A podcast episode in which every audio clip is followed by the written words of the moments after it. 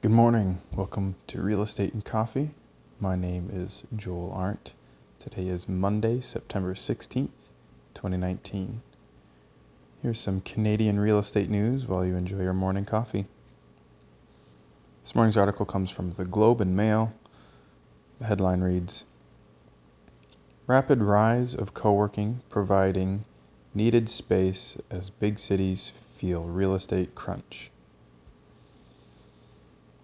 When Raoul Raj was ready to move his small but growing business out of his home, he found a range of flexible options waiting for him despite Toronto's tight office market thanks to a boom in co-working.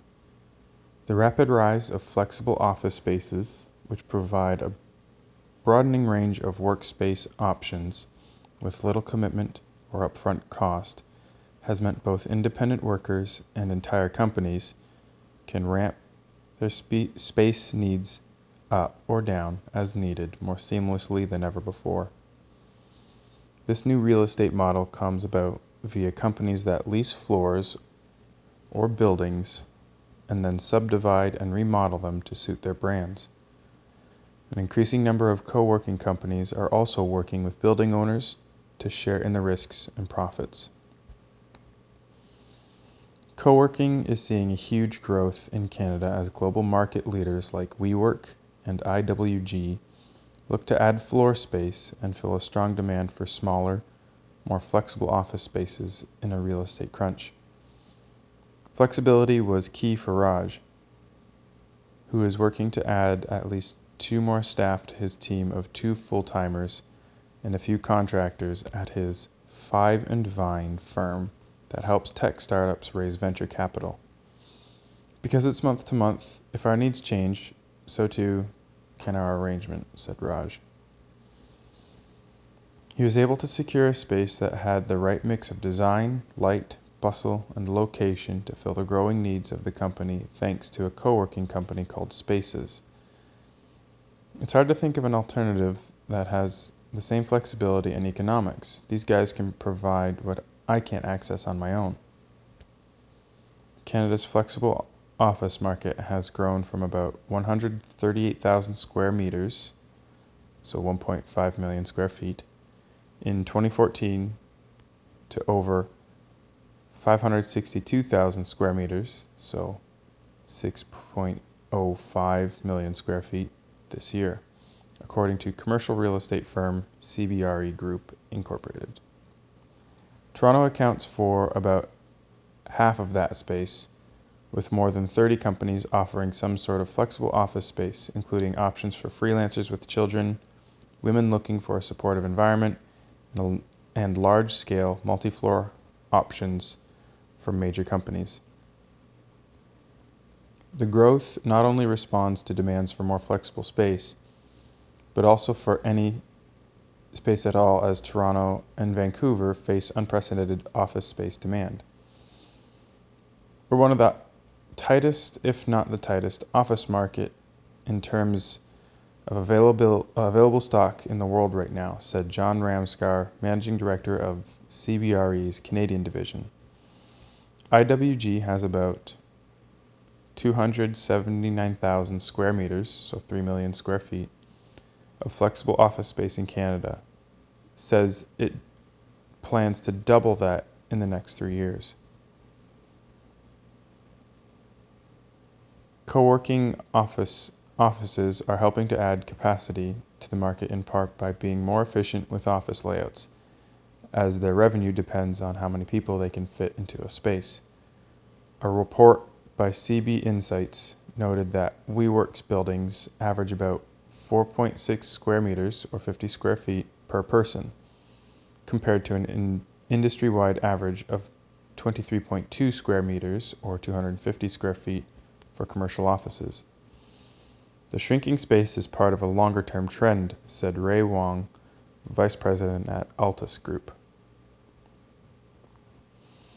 "Especially in the last 20 years, the average square feet per employee that's needed has been shrinking, and that's based on technology and people multitasking and more flexible workspace.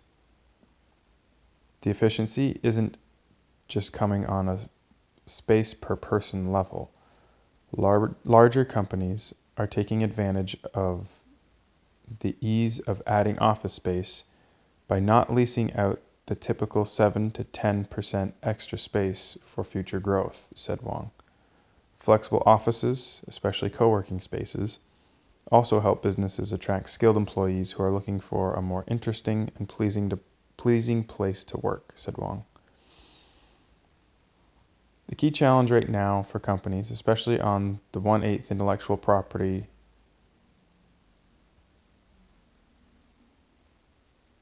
three-eighths side, is the ability to retain and attract talent.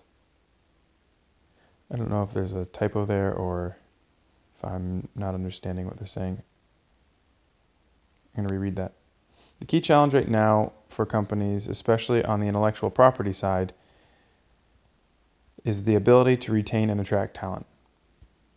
The tighter layouts at co-working spaces allows for more collaboration while also avoiding the unused spaces of traditional offices, said Wayne Berger, CEO of IWG Canada and Latin America. There's no doubt that we and our peers operate on a higher density rate than we would traditionally see.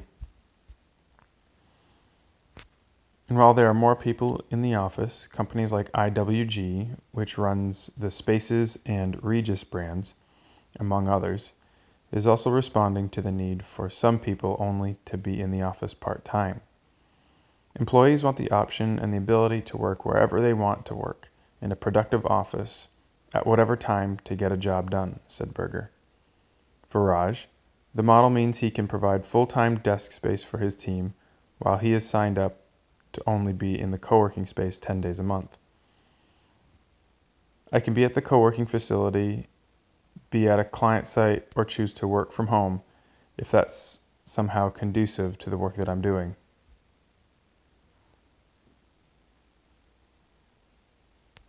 Co-working spaces always interested me when we moved to Hamilton 4 years ago.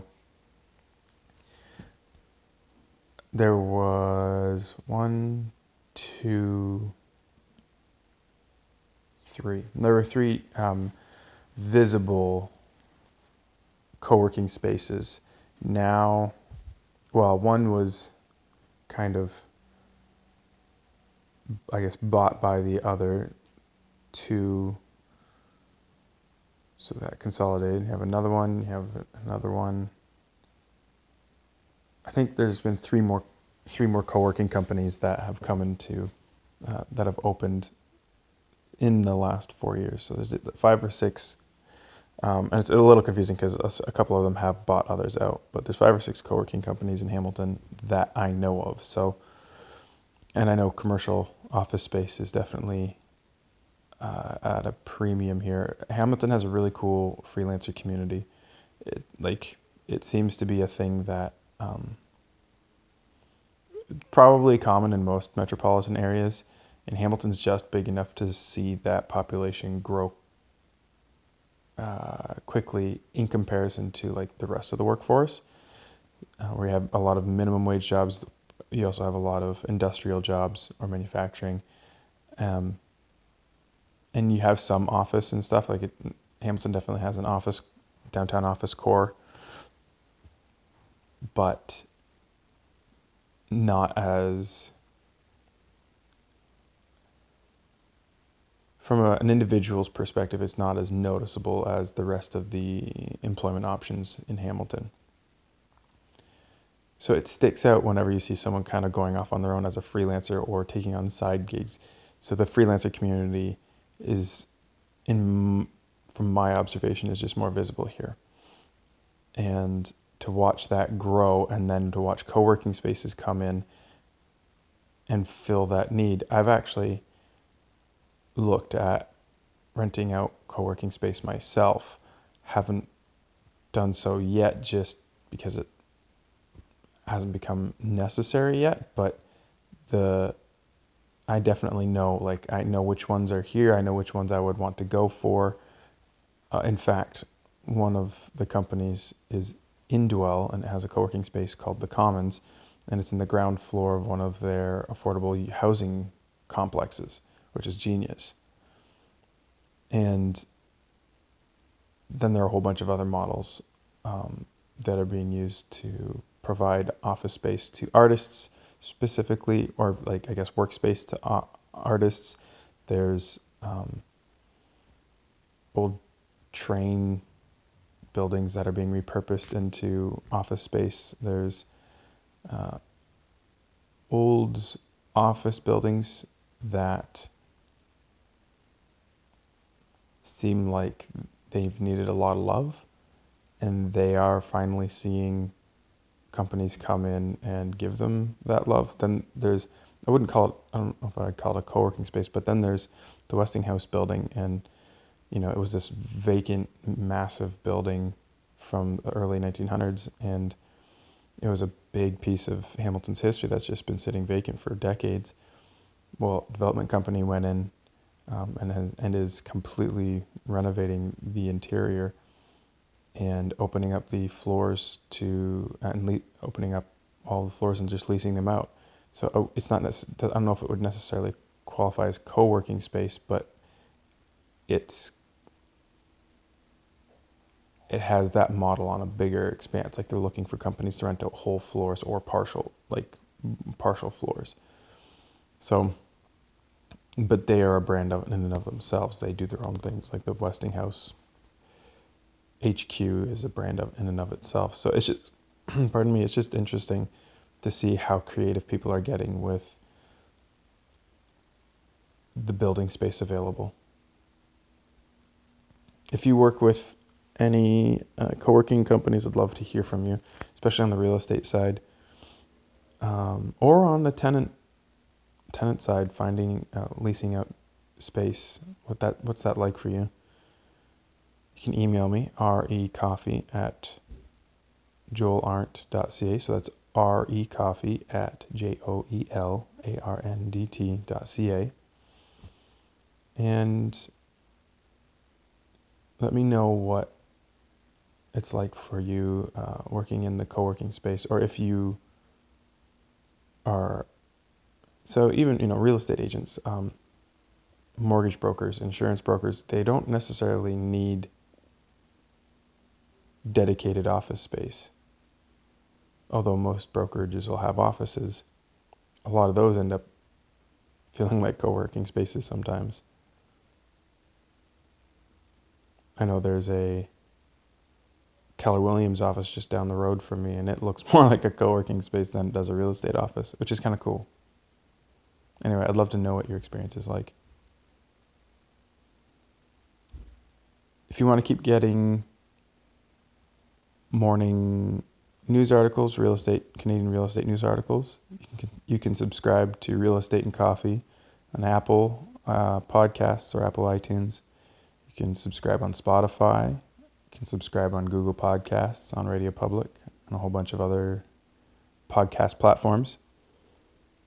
And of course, rate the podcast. Let me know what you think. I'd love a 5-star review. If you don't think it's worth the 5 stars, that's fine. Just let me know why, and I will improve it. All right, everyone. Have a good Monday.